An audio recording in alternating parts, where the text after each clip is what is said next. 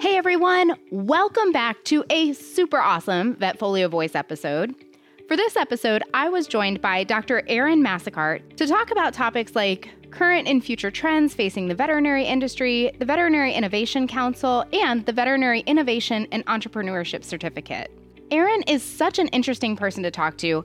Honestly, I really had to rein myself in to keep from asking 47 more questions and turning this into a six hour episode. If we had more time, I really would have liked to dive further into the meaning of life at some point. And I'm only half kidding about that. We started off by introducing the Veterinary Innovation Council and the Veterinary Innovation and Entrepreneurship Certificate, which I immediately added to my Vetfolio classroom following this discussion. But our conversation touched on so much more than that. We covered artificial intelligence, telemedicine, workforce shortages, pet care in the home, and of course, the answer to life. I'll stop there and let the rest of the episode speak for itself. Let me go ahead and introduce Dr. Massecar and we'll get straight into it. Dr. Aaron Massecar is the Executive Director of the Veterinary Innovation Council. After completing his PhD in philosophy at the University of Guelph in 2011 and then teaching for five years, Dr. Massecar transitioned to veterinary medicine where he believed he could have a greater impact than what could be done in academic philosophy. His first work in veterinary medicine was with Texas A&M where he helped to build their Veterinary Entrepreneurship Academy and the Veterinary Innovation Summit. He later started working on telemedicine with the Veterinary Innovation Council in 2017. While at Vic, he helped to build educational programs for the North American veterinary community and later became the Senior Vice President of Learning at the NAVC. After a couple of senior executive positions with Colorado State University's Translational Medicine Institute and the Veterinary Emergency Group, Dr. Massecar is back at the Veterinary Innovation Council and helping to drive awareness across the industry in domains such as innovation, entrepreneurship, and artificial intelligence. Aaron and his wife, who I should mention is a DVM, live in Colorado with their three dogs and two cats.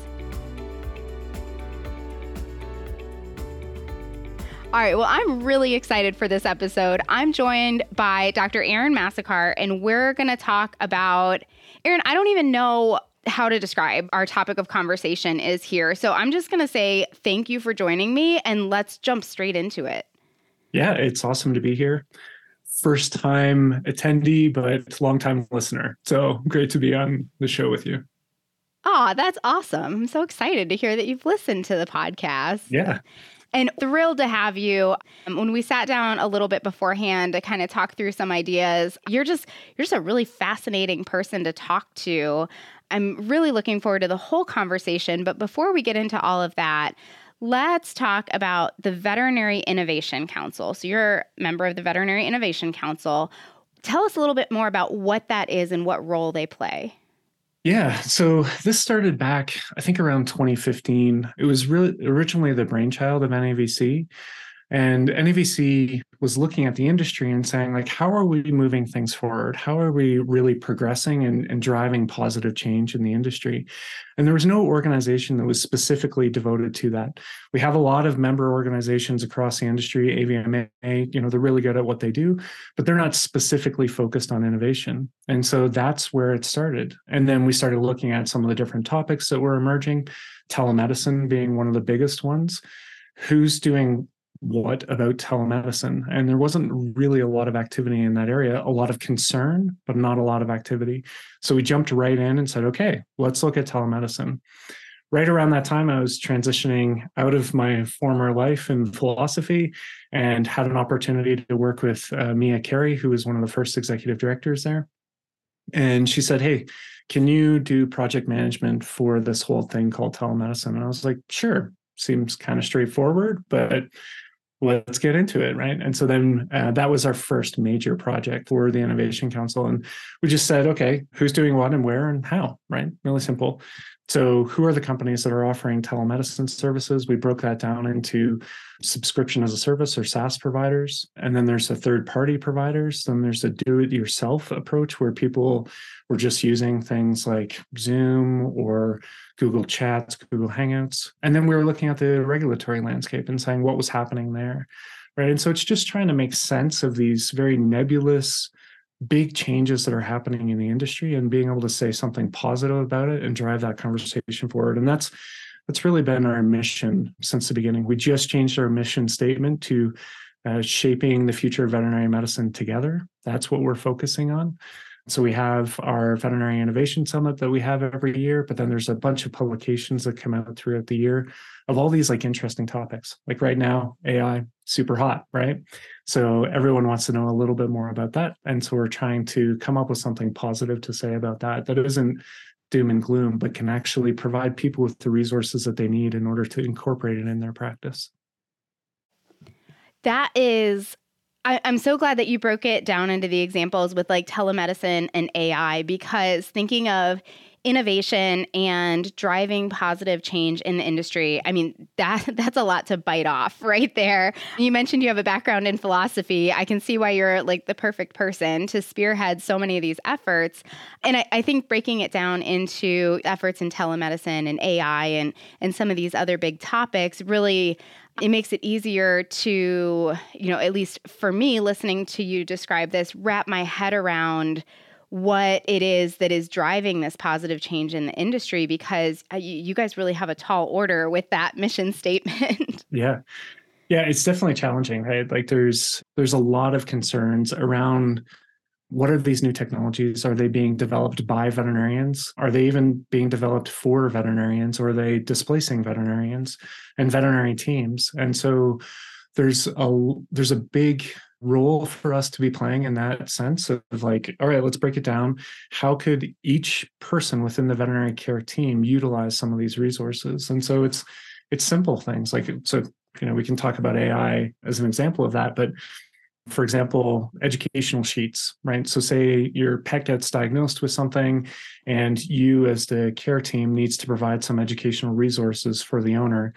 Well, just go into ChatGPT and type in educational resources for, you know, IMHA or something like that, right? Like create a resource for a pet owner. And, you know, people start doing that and they're like, okay, this is great. And then they I've heard of people using very particular examples. Like they knew that this client in particular loved basketball. And so they said, okay, how can we explain something maybe not so complex as IMHA, but something a little bit more straightforward, like um, cruciate repair or something like that? How would you explain that to somebody who really loves basketball about their pet, right? And so you get into these like really specific ways of relating to your clients that people are utilizing. And it's like, that's perfect, right? That that's somebody who's comfortable using the technology, is able to evaluate its effectiveness, because you can't just create that and hit send, right? You got to like read it and make sure that it's appropriate. But there's little things like that that just make everyone's lives better. And it's that kind of stuff that we really want to highlight and not the AI is going to take your job you know fear mongering that's out there that's that's just not the case right? So how do we how do we drive that productive change? That's what we're looking at. Absolutely. My new year's resolution this year was to use technology to help increase efficiency in my practice. I And AI has absolutely been a part of that. And um, and, and in some of the examples you're describing, I can absolutely relate to that of, hey, I need a discharge letter talking about a positive anaplasma and you know how we're going to approach that and why we're making the recommendations that we are and when you can type that into an ai platform like chatgpt and it gives me a written document in 30 seconds that it would have taken me much longer to write. Of course, like you said, I have to review it, make sure the information is correct, the tone is correct, and it's what I want to say to my clients. But when you use the technology in a positive way, then it's really been amazing the type of efficiency that it can create. Yeah. And there's opportunities all over the place for that sort of thing, whether it's client communication or team communication. I use it all the time. Like I am constantly creating new projects and I'm like, why am I sitting down with a blank sheet of paper when I can get just a framework from ChatGPT and then modify it for my purposes, right? So there's so many different ways that it can be used. There are some concerns for sure around like what does the database on the back end look like? How's that information being used and that kind of stuff. And those are important questions to ask for me, the benefit outweighs some of the costs associated with those risks. But everyone has to be able to evaluate on that on their own. I, my big recommendation is just try it, you know, see what happens. And most people find that it's incredibly beneficial. Well, now we've gone down this whole road of AI in veterinary medicine. I feel like there's so many more examples of that, of technology and different just resources that are available to help make life easier in practice. But before we get into all of that, because I think we could make an entire episode just off of that discussion, Another topic I want to cover is I don't know if we're calling it VIE or VI, but the Veterinary Innovation and Entrepreneurship course that you helped develop on Vetfolio. Can you talk a little bit more about that and its relationship to the Veterinary Innovation Council? Sure. So, uh, the Veterinary Innovation Council, as we were talking about before, uh, runs the Innovation Summit. And at the Innovation Summit, we have a pitch competition that's there. Innovation Council, you know, as part of NAVC, we help out with the startup circles. And so there's the pitch competition that's there and the selection of the different companies. What I've found over years of working with startups is that there's fairly common challenges that those startups face. And they're they don't always get the resources that they need in order to be really good at addressing those challenges. So, for example, every veterinarian that I talk to is a good innovator. You're always thinking about different ways that you can make things better, whether it's like workflow changes or, you know, if this syringe was just a little bit different, then I could be able to do, you know, A, B, and C with it, right? So you're always thinking about positive changes. The challenge, though, is turning that into an actual business right and so nobody sits you down in vet school and says like here's a business model canvas you don't need an 80 page business plan you just need to identify your value proposition, your customer segments, and be able to communicate that effectively, right? So nobody really sits you down and has that conversation with you. So, based on all my experience with all these startups, working with veterinarians, it was pretty clear that just a basic entry level course into entrepreneurship was going to be helpful for these companies. And so that's what we developed. We actually uh, imported some of the work that we had done earlier with Texas A&M and something called the Veterinary Entrepreneurship Academy because a lot of the veterinarians were asking, Where's my resource? That was built for students. And so this is built for veterinary professionals and startup companies. And it's really the basics. So, business model canvas, what is that? How do you take your whole business plan and put it onto one sheet of paper and communicate that effectively? A lot of times, startups aren't really great at, you know, it, even like a a five minute pitch is sometimes they're okay with that, but that's challenging. But just tell me in two sentences, just two sentences, what is the problem and how are you solving it? That's it. Right. And nobody really pushes people to communicate that. So that's what we're focusing on in some of the later portions of the course where we're focusing on the pitch deck. So it's it's that. What are the basics that you need in order to get a business off the ground effectively? And our hope is that a lot of people will be using this. And how this ties back into the innovation council is we want to see positive change in the industry.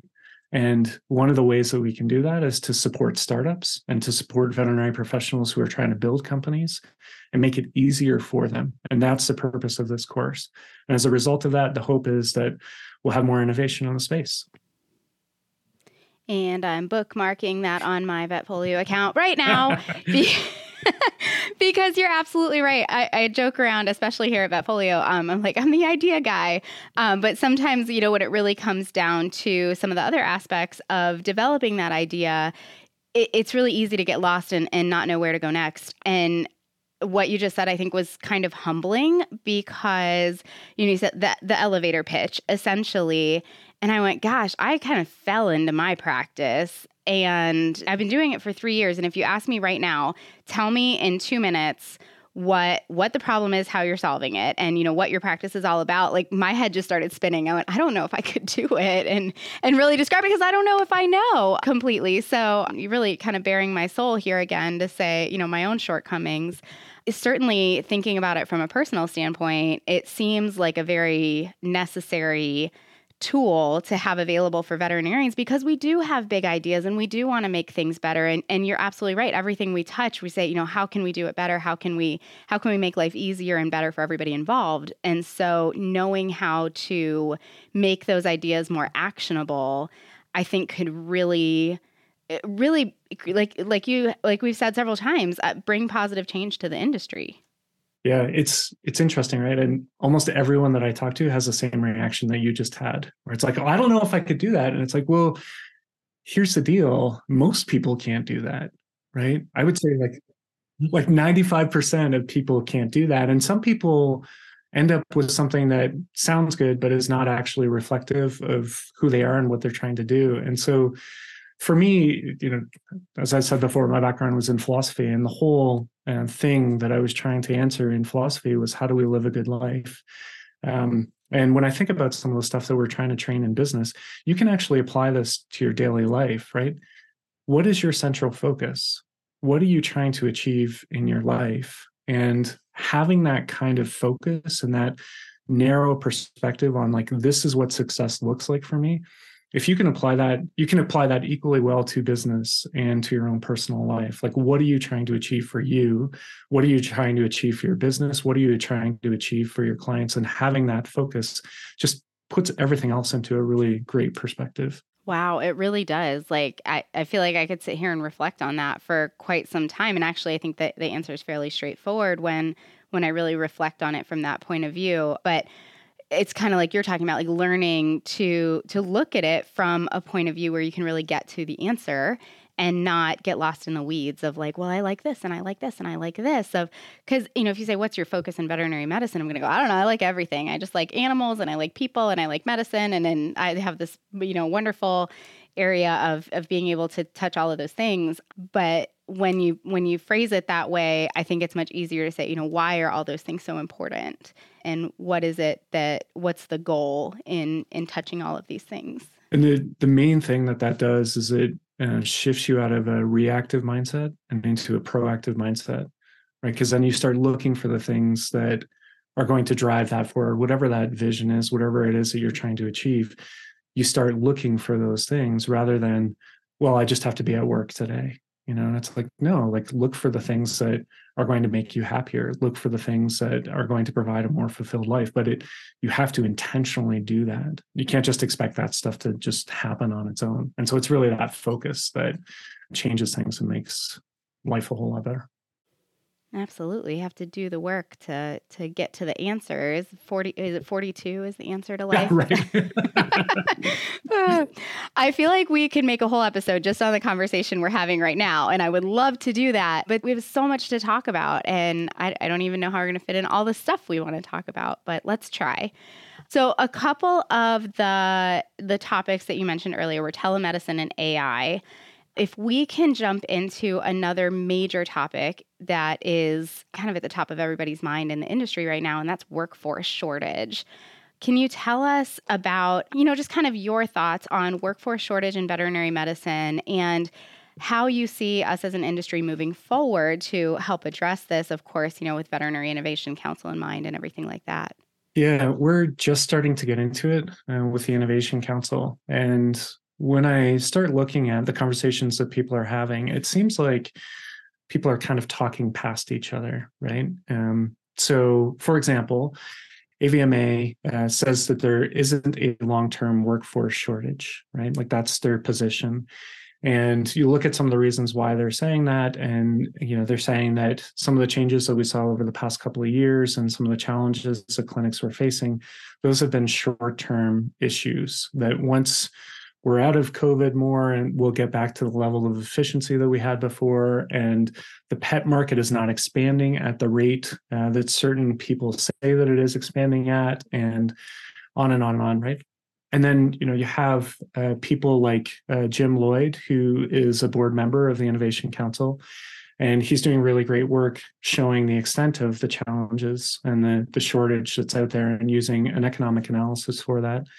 And you have uh, people like uh, Matt Salois, who is talking about um, clinic efficiency as one of the major drivers for the challenges that the clinics are facing, which leads people to believe that there's a workforce shortage. But one of the major challenges is just that the average appointment time has gone up by, say, five minutes or so. And so that drives inefficiencies across the hospital. The thing that I want to look at is just what are the criteria that we would use to determine whether or not there actually is a shortage right? Like what does the bureau of labor statistics say about this kind of thing? And then how do we use that shared criteria in order to stop talking past each other and start saying okay we feel like there's a shortage because of the following criteria. You say there isn't a shortage because of this criteria. You know how do we come up with some sort of consensus on this people are saying things like currently there's a shortage of 60,000 veterinary professionals. Right. Right now there's a shortage. Uh, and then people are looking at the number of vet schools who are coming into the space and there's somewhere in the neighborhood of 11 to 13 vet schools who are currently going through the application process of becoming a vet school. Um, and so then what does that mean? Well, that changes some of the challenges that people are going to be experiencing because you need instructors in those institutions and there's not enough boarded specialists to fulfill the roles of those instructors. So then what do you do? Well then we go to a distributed model which is not just a reaction. It's actually shown to uh, have its own benefits for being able to give people hands-on clinical experience before they graduate. And so um, there's all these challenges that exist and they're all kind of rotating around the same issue. What is the actual state of affairs with regard to workforce shortage? Is there a workforce shortage? And what kind of institutional changes should we be making in order to address that? And there is an agreement on that. So one of the things that we would like to do is just say okay very specifically what is the criteria for determining whether or not there's a workforce shortage? We can stop these arguments that are talking past each other come to shared understanding of what we need to do as an industry and then move forward.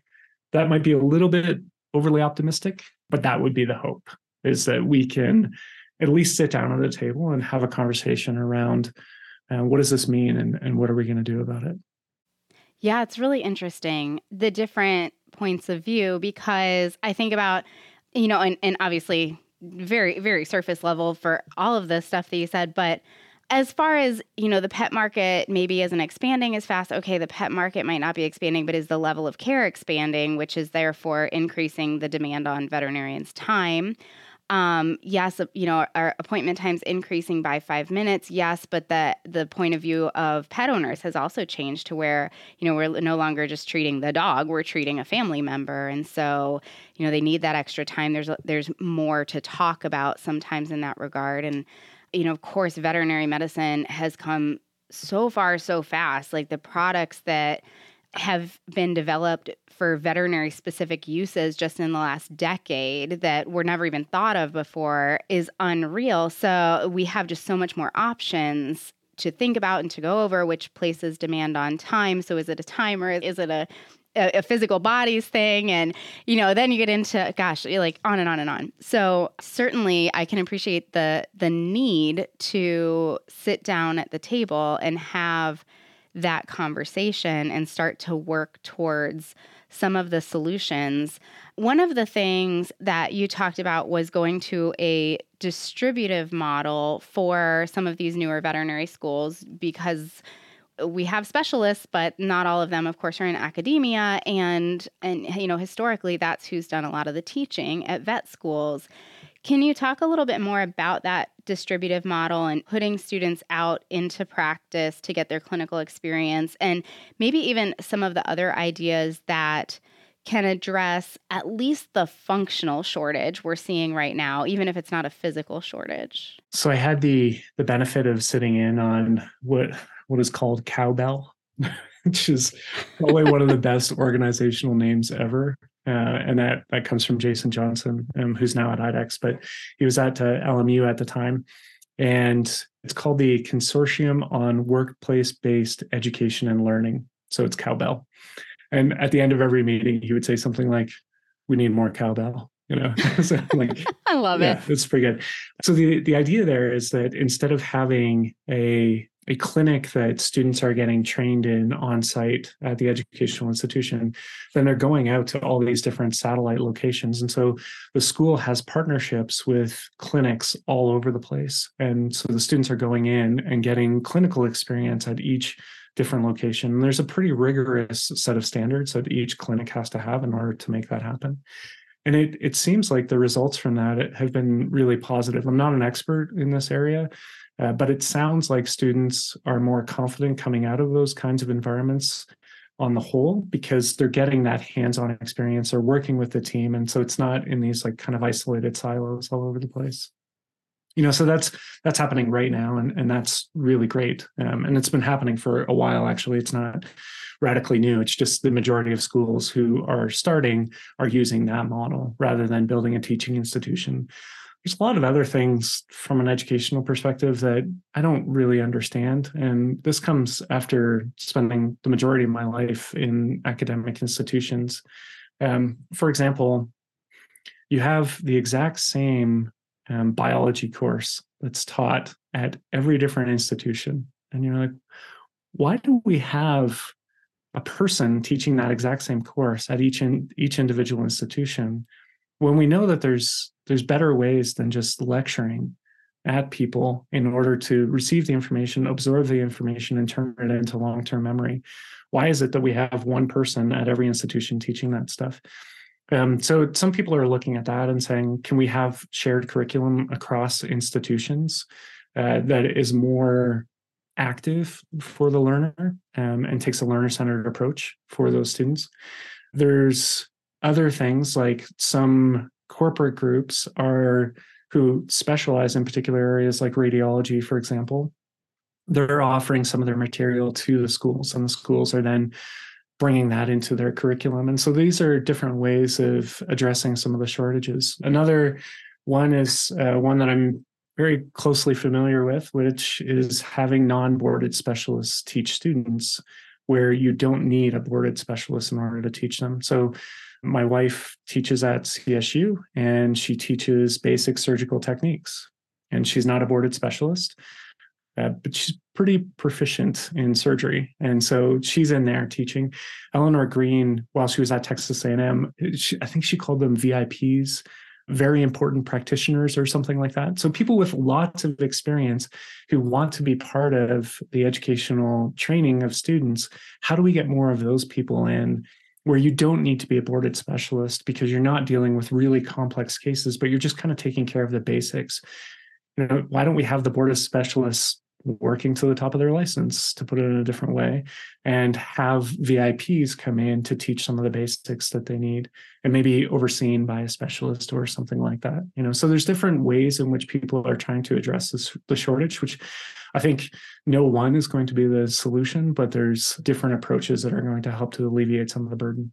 Yeah, and and important to be having the conversation, you know, picturing having somebody who you know uh, doing this distributive model for example working with multiple different teams in multiple different environments and clinic models and different mission statements different values different goals and getting a really well-rounded experience there. And i'm assuming if you're if you're bringing these vips in to teach and they have a lot of experience probably that is going to be out in practice, not necessarily in an in an academic setting. And so bringing in not only their technical knowledge but also their real-world experience of working in different clinics and the type of challenges that they've faced outside of say just one institution, I think could be really beneficial way beyond just a technical proficiency. Totally. And there's certain safeguards that you have to have in place, right? Simply because somebody's got a ton of experience doesn't make them a great instructor. And so there's certain training that people would have to go through in order to make sure that they're imparting that uh, that wisdom, that experience appropriately. But on the whole, to have so many different kinds of people who are in practice training the next generation you know it's it's actually it makes me think that we're actually going back to an older model of education where it was the apprentice and the master right? And that was one of the best ways of getting educated because you would get real world feedback on a regular basis. And it's not to discount the work that the the specialists are doing uh, in the academic institutions because there's a reason why they're specialists. You know they have a ton of information. But when you compare that with practical hands-on experience. That people are getting across multiple different locations. That's only going to make a, a better more well-rounded veterinarian in the future And I, I love the way that you put that because I think that's a really important point that, you know, not at all discounting the value that the specialists bring to the table. It's that team approach of somebody who's a specialist in a particular area versus somebody that's bringing a different type of experience and then working together to impart this knowledge into veterinary students and, and residents and interns, et cetera, et cetera, and really making it a team approach where everybody can shine at what they, where they excel. Exactly. That, that, I feel like that was a lot of mumbo jumbo, but oh, that, that sounds great. Yeah. perfect. Perfect.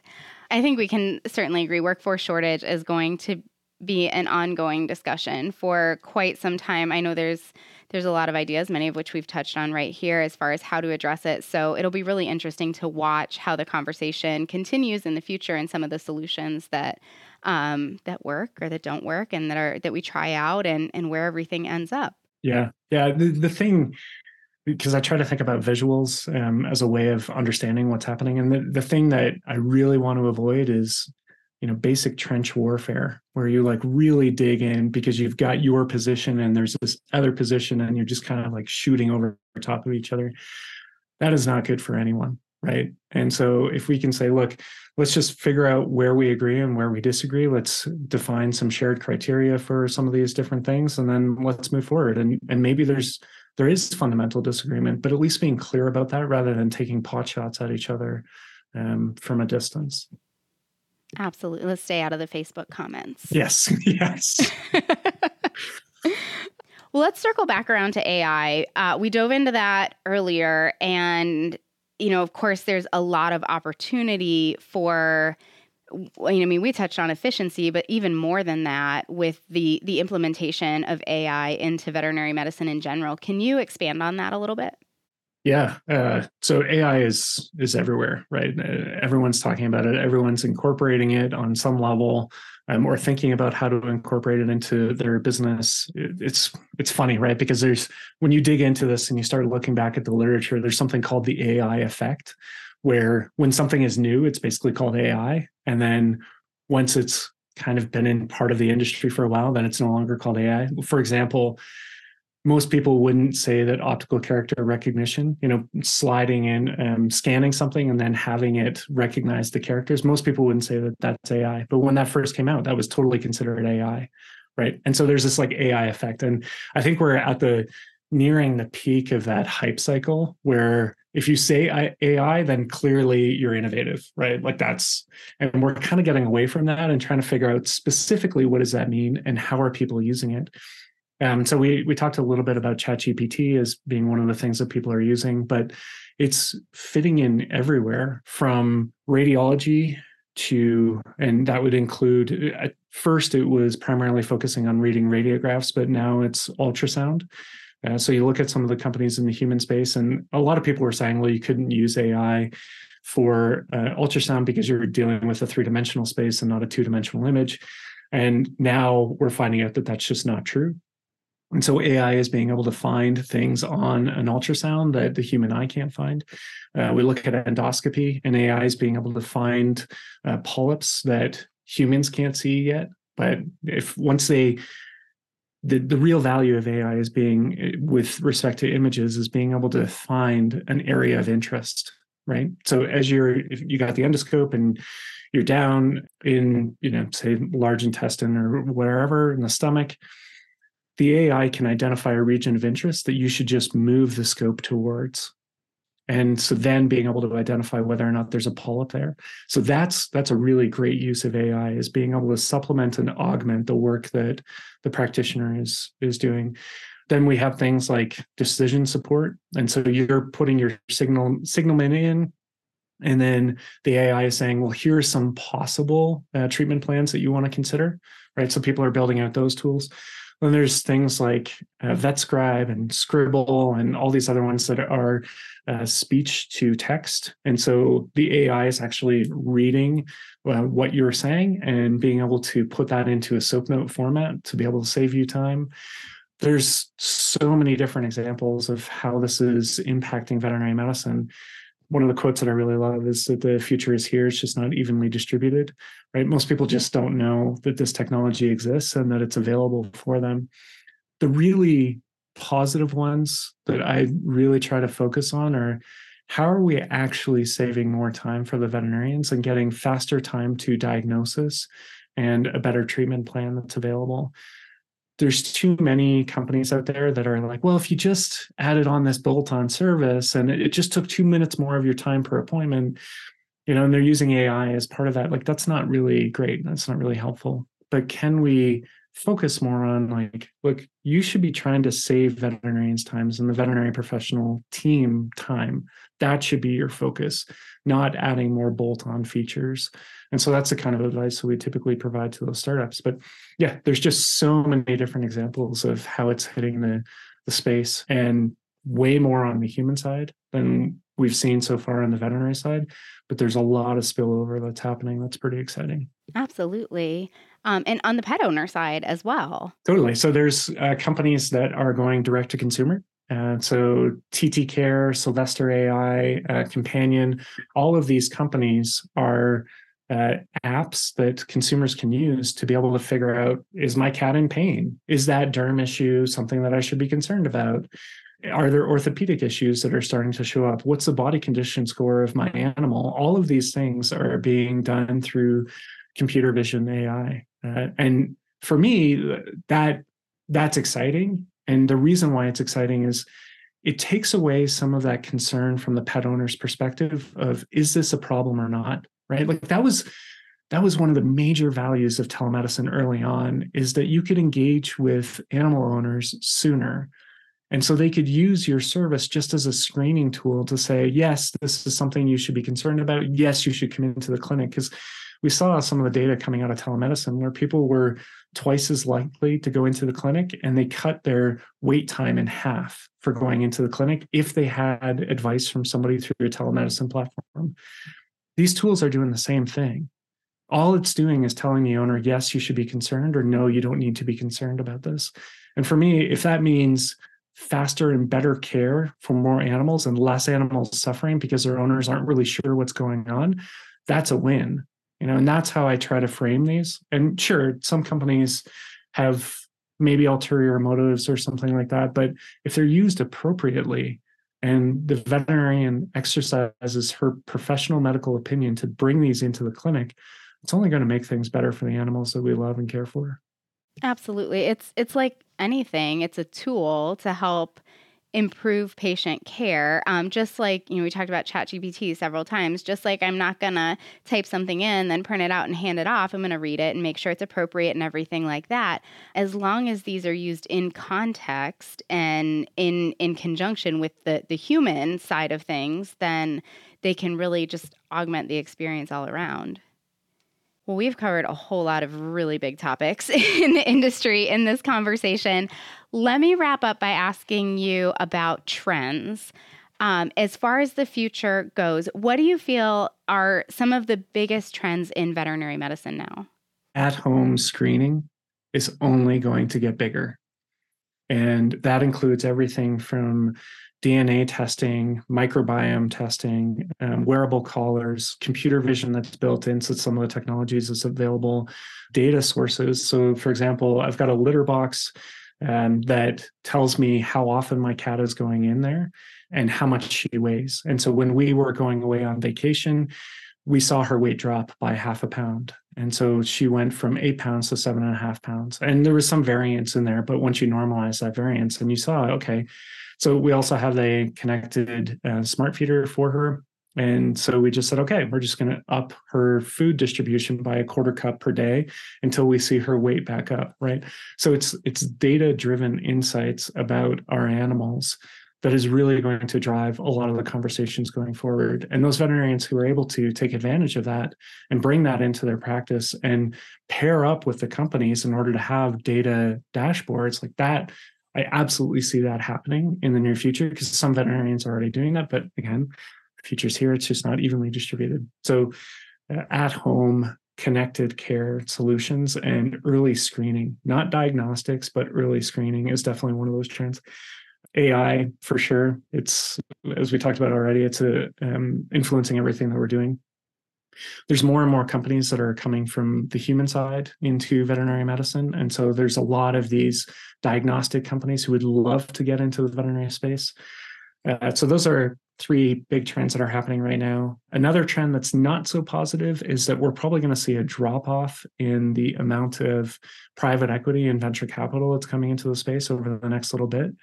And so, how that affects veterinary medicine is yet to be seen. But at minimum, it's getting harder and harder for startup companies to get access to capital in order to grow their business. And so, from that perspective, there's definitely some innovation challenges that are there. On top of that, one of the big reasons why veterinarians are getting offers as they come out of vet school in the neighborhood of 130 to 150 thousand dollars is because the competition for labor was so high because there was so much expansion that was happening in vet med. So so many practices that were being bought and sold and, and moved and growth and de novos and all of this stuff was driving the cost of labor way up. If we see a slowdown in private equity and venture capital from these roll-ups, then we're going to see a decrease or at least a, a leveling off of some of those initial offers uh, for veterinarians, which is going to exacerbate other problems such as if your debt to income ratio is based on your debt and your income and your income drops off a little bit and your debt goes up then we get into those scary territories that are not going to be uh, helpful for younger veterinarians as they come out. And one of the biggest challenges with that, I can go on for a while, but I'll say this and I'll stop. But one of the biggest challenges for that is that we know that the more debt that someone takes on, the less risk they're willing to take on. And so if they're willing to take on less risk, they're probably willing to take on less ownership, which then means that they're less likely to have the major payout, which is actually going to pay off their debt right. And so you've got this like kind of vicious cycle that we're probably going to start to see a little bit of which is not so positive. Um, but hopefully more veterinarians will come out feeling empowered to run their own clinic. And if they can do that then the payoffs for them and their ability to pay back their debt uh, will will be that much greater.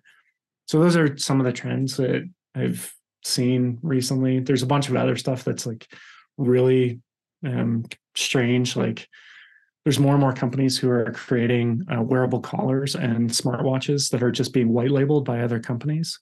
And so all the all the technology that we're seeing there, it's growing at an exponential rate. We're just not really seeing it incorporated into vet med.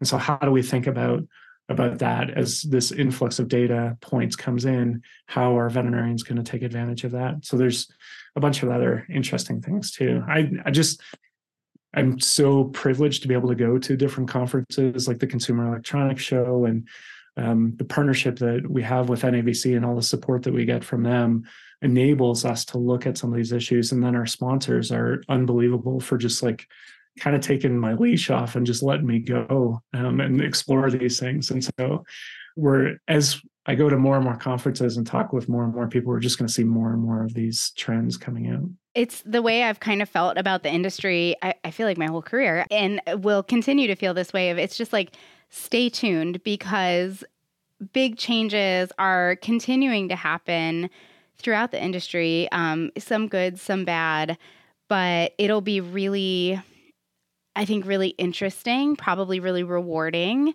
um, even even with some of the the more concerning changes that we need to watch, to just be in in such a cool and evolving and dynamic industry. Um, and I know not everybody share, shares my excitement for veterinary medicine, but I, I really do love it. I think it's the coolest career. And talking to you and and some of the things that are on the horizon that can just that can result in just major changes to what we've been used to in the past. I mean, I think I think it sounds really exciting and really cool.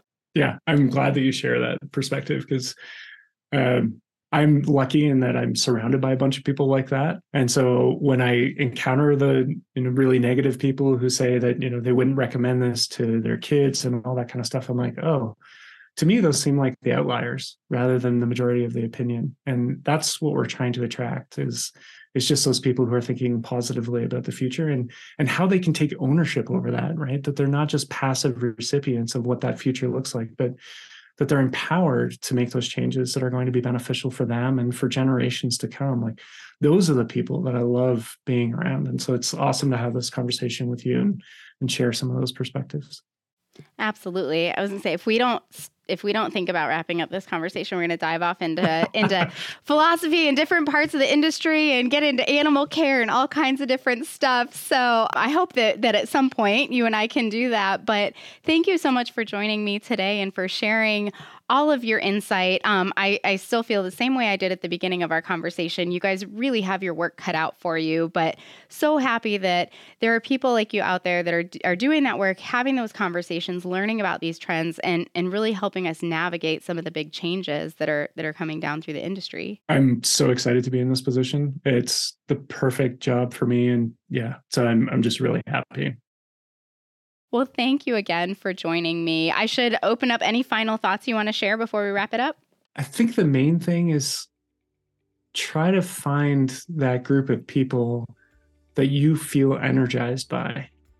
There are so many amazing, incredibly intelligent people in veterinary medicine, and they're always looking to talk with more people who are thinking positively about the future. Try to find those people and, and spend your time with them and and try to avoid some of the other people who might not be thinking so positively about the future. I think that's great advice. well, Aaron, thank you again. I really appreciate you coming on the, the podcast today. Totally my pleasure.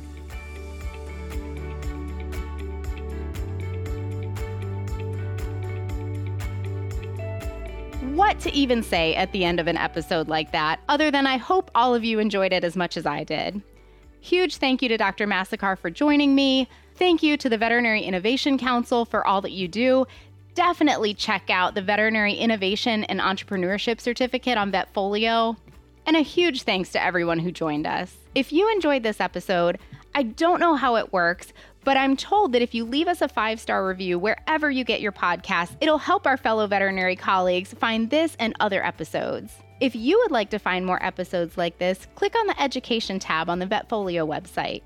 As always, we'd love to hear your input on this episode as well as ideas for topics you'd like to hear from us in the future. Feel free to reach out to me at dvm at vetfolio.com. You can also visit my Facebook page at Dr. Cassie DVM, and you can find me on LinkedIn. And remember, if one animal is better off because of you today, it's a great day.